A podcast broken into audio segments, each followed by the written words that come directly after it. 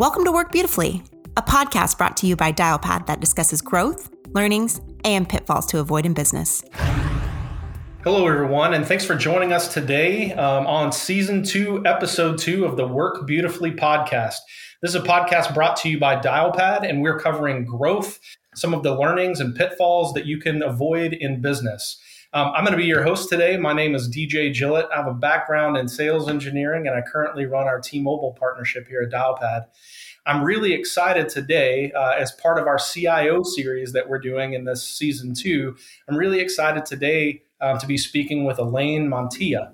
Uh, Elaine, do you mind giving us just a little bit of your background and, and tell folks uh, what you do?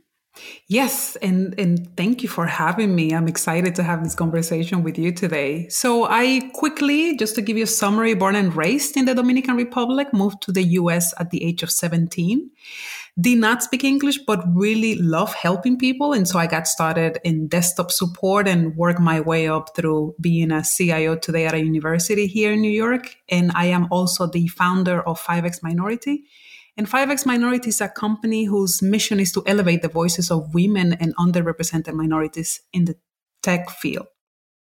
That's amazing. Thank you. All right, so let's let's get right into it. I, I know that uh, we have a lot of listeners out there who um, are interested in, in kind of the role of a CIO. So tell me, what does an average week look like for you? Hmm, that's a great question uh, because a lot of people may find this very boring. a normal day for me or week is a, a, week that is filled with a lot of meetings. A lot of them are back to back meetings. A lot of them include planning sessions, uh, meetings about budget and requests that are coming up, and a lot of decision making. And so I think that's where most of my time goes. It's just going from meeting to meeting to see who needs me where uh, and what kind of decisions I'm going to be making next. Perfect. Now, would just around that in general, would you say what skill set do you think um, helps you out in that role? Hmm. I would say definitely emotional intelligence, uh, being a good listener. I think uh, I've always mentioned that being PMP certified helps me a lot because knowing how to take a project from beginning to end to me is the same as dealing with people from beginning to end. Uh, and so I would say public speaking and emotional intelligence probably are the two most crucial ones. Oh, that's that's super interesting that you said uh, public speaking. Is it because just being in meetings and, and having to kind of control the room, or why do you think public speaking is so important in that role? Well, you know, you want to make sure that people are paying attention to the things you're saying. And you want to make sure that you, for example, don't hesitate when you have an idea or something comes up. And I, I learned that early on in my career that I needed to present information in a concise manner. And so public speaking really helped me come out of my shell and be able to stand up in the middle of the room, or even if being asked last minute to present something, I was ready. I didn't have to worry about it because I knew, okay, I know the beginning. I'm going to share a, a general overview of the topic, and then I'm going to have three or four bullets, and then I'm going to close it. And so I think that helped me a lot moving in my career and knowing that I would know what to do no matter what came my way. Okay. Now, did you did you work on the skill of public speaking, or did that that come pretty easy to you? Oh, that was tough, DJ. Let me tell you, I, when I got started in IT, I remember being asked to do a presentation and I could not eat the day before because I was so scared. Um, so, for anyone out there, there is hope for you. Um, I actually I had to train a lot. I don't know if you are familiar with this group. They're called Toastmasters, and I think they're pretty much everywhere around the world. I joined a Toastmaster, and I can tell you that they helped me be comfortable uh, being uncomfortable because I think public speaking is mostly being comfortable being uncomfortable uh, and knowing how to deal with your fears and knowing that fear is kind of like a messenger that's here to tell you something or, or to show you that something that you're about to do is really important. And so it took a lot of practice. Uh, one of my dreams was to do a TEDx talk. And so I knew that I had to work at it. And so they helped me make that dream a reality. Well, that that's amazing. And the reason why I brought that up is I do think there are a lot of folks out there who think, "Oh, I can't do that because public speaking is something that only uh, you know, the select part of the population can do. So that's mm-hmm. really interesting that you did that. Um, and kind of exciting for folks who who out there who know if hey I work hard at this thing I can definitely get where I want to be even if I don't have the skills today. Yeah, I can tell you that I was a really shy person. I would hide when people came to visit at home. And so I think that there is this notion of, oh my God, if I don't do it today, I could never do it. Uh, that is not true. If you practice and you take your time, you will get to it. Great. Okay. So looking at your career, you said you you went to Toastmasters to, mm-hmm. to learn this skill. Did you always want to be a CIO? Was that your aspiration, or did you find yourself in that role um, after going through different mm-hmm. iterations of jobs? Yeah, that was never my dream. I I never woke up saying maybe in five years I'm gonna be a CIO. I think that because I practice uh, mindfulness so much, I focus so much on what I'm doing now that that's that's all i'm thinking about. And i can tell you that uh, i started as a desktop support technician. And so when you start in desktop support you don't really think that that's where you're going to end up. I was curious about networking. I was curious about web design. And so i like practicing different things. And i think because of that because i was able to look at different areas of it it was easier for me to be a cio but it just happened. I just I kept getting promoted. I, I think I was really good at what I was doing, uh, but it was never a dream of mine. Yeah, so it's it's it is interesting. I think there um, are some folks, including myself, in, mm-hmm. in younger days, who thought, um, you know, how how do you get to that position? Like, why is that something you aspire to? But you you mentioned something really important, which is you kind of started at the bottom in desktop support, um, and ultimately worked your way up into that. Do you think that starting in desktop support gave you a better understanding of, or, or gave you some knowledge that you needed in your current role? I really think so. I think that customer service is a skill that as a CIO you need to have and you practice every day. And something else I want to mention, DJ, another reason why I didn't see myself as a CIO is because I never thought that that was possible for someone that looks and sounds like me. And so working here in New York, being part of a minority group and, and having a strong accent, which I did early on in my career, I really never thought that that could happen. I didn't think that that was possible. And that's another reason why it never, it, it never came across my mind. Oh, okay. That, that is really interesting. And I know we'll actually get to that subject here in just a little bit. So we'll put a pin in that. Let me ask you though, do you have one, um, and, and, feel free to add many if you choose, but is there one um, event or one thing that happened um, in your career that you feel like got you to the position you are today? Is there one place you can look back and say, this really helped me move forward in my career, especially to the career path you have today? Hmm. It's hard for me to say one thing only. I can tell you that if I can give you two, I would say that focusing on my education was the first one because I wanted to make sure that when people looked at my resume, they couldn't look away from my resume. So I wanted to make sure that I had all the skills I needed so that there was no excuse for someone not to interview me, um, especially after they read my name, which we'll talk about later. Uh, but besides that, and working really hard, I think having a mentor and sponsor really helped me move faster, I, I would say, at a faster rate, because I had someone who believed in me and pushed me to be better. I think that was the second item that I think helped a lot. Perfect. So specifically on on the mentor that you mentioned, would you say that that mentor was it was it more about mentoring for like job like skills specific to your job, or was it more around um, helping you see different situations or helping you see yourself in a different light? Where do you mm-hmm. think that they helped you as a mentor? I would say all of the above he really helped me with all of that. And you know, it's it's it's hard sometimes because especially women, we deal a lot with imposter syndrome. So it was really refreshing for someone like me to have someone believe in me and show me that I'm capable of doing more than what I thought I was capable of doing. Okay. Yeah. So if you had one um, for for those out there who are aspiring um, to get to a position like yours one day, if you had one piece of advice that you wanted to give them, what would it be? Hmm, that's a very good question. Let me think about it. You know, I think for me, again, giving just one thing is so hard because there are so many things that help contribute, uh, you know, to my growth and my career. I think that initially I did not believe in myself as much as I needed to. Um, I don't know if it's part of my culture or part of me moving to a new country, but I realized that if I had believed in myself more, I probably would have done more earlier. I, I don't know if it's part of my upbringing where women are usually told, you know, be quiet and sit down and cross your legs and don't don't call too much attention on yourself. I think that was part of that, and so I think I had to go through a process of unlearning a lot of the things that I was told growing up. Uh, so it is part of my culture. Uh, but I think once I got past that, then I was able to open up a little more and be more daring and and and bring my confidence uh, to a level where it was needed for me to keep moving and growing in IT.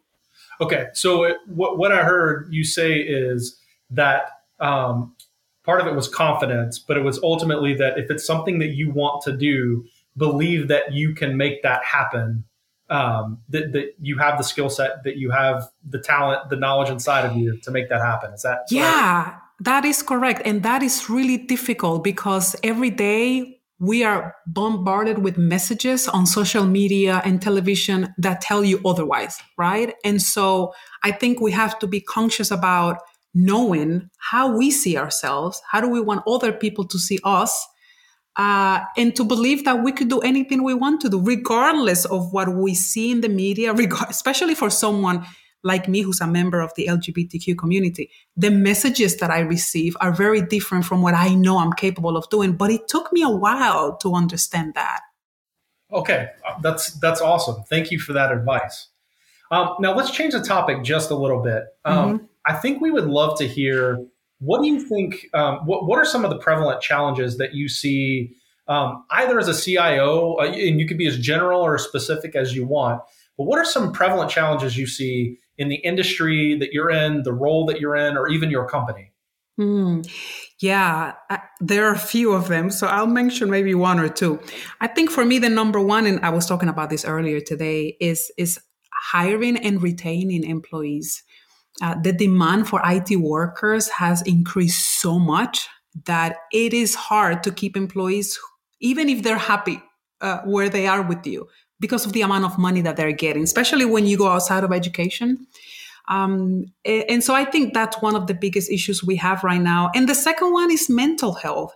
I think that as a CIO, uh, many years ago, people probably thought that there were conversations that we couldn't have uh, because that that's your life, that's your personal stuff. I don't think we can do that anymore. I think that when something happens outside of work that affects your staff, you have to be vulnerable enough to open up and talk about it. I had a conversation with a management team earlier about the attacks on the Asian community in New York City. And I can tell you that if you're not able to have those conversations and create psychological safety for people to be themselves, you're missing out on so many things because employees give you so much more when they feel that they could be themselves in front of you. And so I try to do that as much as I can. But mental health for sure. I feel that as a CIO, I'm not trained to be able to fix all the issues that I see my staff is having, but I try my best to be human and to see them as humans and be compassionate and and and listen and listen and let them know that that I see them and, and that I understand where they're coming from. Okay, so you touched on a topic I know um, that, that is important to you there, and, and talking about putting your employees first, and and especially their mental health. Um, talk to me a little bit about how you've seen the role um, just as CIOs in general. I know that, that, folks talk to each other and, and get ideas from one another, but how have you seen the CIO, CIO role change, especially in terms of, of mental health, putting employees first? How have you seen that role change? Mm-hmm. Um, so, so there are two ways. So first, I could tell you that maybe a few years ago before the pandemic, the CIO was not always a member of the senior team. it, that, that person was not always at the table. Since the pandemic, we're needed. We're needed. And we are part of every senior team conversation because they need us for everything that's happening moving forward. Internally with my teams, you know, I mentioned this earlier. I feel that our roles have changed because technology is a priority, but humans are a bigger priority to me than the technology that they manage, right? And so if I have an employee who is not happy, who is struggling with their personal life, I know that I will not get what I could get from them in the workplace. And so knowing how we both benefit from it, I would want to make sure that I am there for them to listen and to ask questions and to see what else can I do. Uh, you know, I created a Microsoft Teams channel so that we can have conversations outside of work because I knew that we needed a place for that. And so I started to see more pictures of babies and pets. And so I feel that the balance is needed. Uh, this old mentality of this is just work and this is all you came here to do. I don't think that works anymore. I think people want to be themselves 100%. And if I go through those doors, even if it's virtual doors, and I have to become another person, then I'm not giving the best of myself. Then creativity is not there, right? You're not able to collaborate with others. So I think if a leader doesn't keep that in mind, it's going to be hard for them to retain employees because that's what they want. You actually went uh, where I was going to go with my next question and say, have you seen or do you think that um, doing those kinds of things, especially in this market where um, as a as an employee I can go anywhere, um, do you think that those kinds of things help with that retention conversation and help folks really be happy in the jobs that they're in? I think so. And I think I'm one example of them. I could be working anywhere right now, but I am at the graduate center because I feel seen, I feel respected, uh, they listen to me, and I want my employees to feel the same way that I feel. Uh, I know that there are a lot of people that are leaving their managers. They're not leaving the institution. They're not leaving the company. They're leaving their managers because they don't feel respected and they don't feel like they could be themselves. And so I think that's just going to continue. I think it's just the beginning. Uh, I see that being more broad. And I know a lot of people like to say that this new generation, you know, they want everything their way. But I don't agree with that. I think they want to be themselves. They don't want to have another persona when they enter the workplace. And so I applaud them for doing that. I think we should listen. Yeah, absolutely. So around that topic, we're getting we're getting into some waters where I asked us to put a pin in it. Mm-hmm. Uh, specifically around, I know that you have a lot of passion around diversity and inclusion in tech, or maybe the lack thereof that we're seeing. So, mm-hmm. as a CIO, how how do you deal with fighting for more diversity inclusion, especially in the tech space? It's hard. uh, and like you said, that's one of the reasons I founded 5X Minority because I knew that what I could do in the in my own workplace is probably limited. Uh, uh, you know, it's it's a huge institution. I cannot come in and pretend that I can make changes overnight. Uh, and there are many issues affecting, especially women and minorities in tech. I don't know if you want me to go into detail about some of them, but from what I've seen, the there is a huge problem with unconscious bias that is affecting even the people that we hire today. There is an issue with outdated hiring practices that is not allowing, especially women, to get into positions.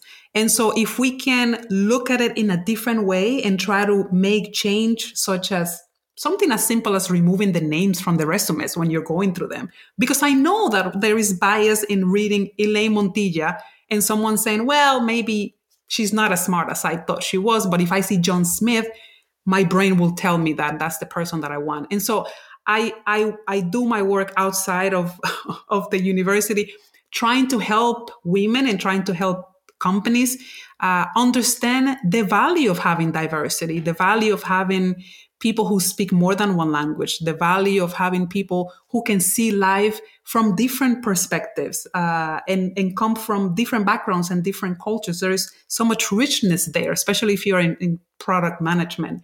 Um, there is also a lack of mentorship and sponsorship, especially for women. And so there's a lot of research that shows that women leave tech. Um, I think 40% of them leave tech right after 10 years. And the reason they leave tech is because of the lack of support and mentorship. And what I see now is a lot of companies are doing a lot of PR. There's a lot of promotion and a lot of nice words on the website about diversity and inclusion. But when you look at the numbers and you look at what's really happening, the reality is a little different. I think sometimes we now want to have like a check mark. Okay, you know, I have a person of color, so I'm good to go. but the work really starts after the person is hired. You know, how do we support them after they came in? so that they feel included. And I think we need to do more of that. We've we've done better, but I think uh, we have a long way to go.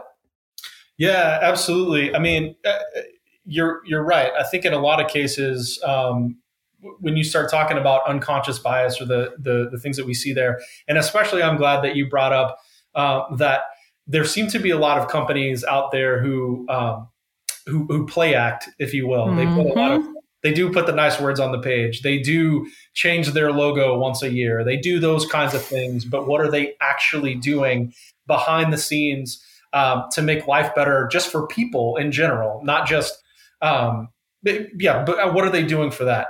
So I'd ask you I know there's probably not one thing that you could pinpoint, but for folks out there who are saying, what is one thing that I could tangibly do to help out with this? What would you say is that one thing that could get them started?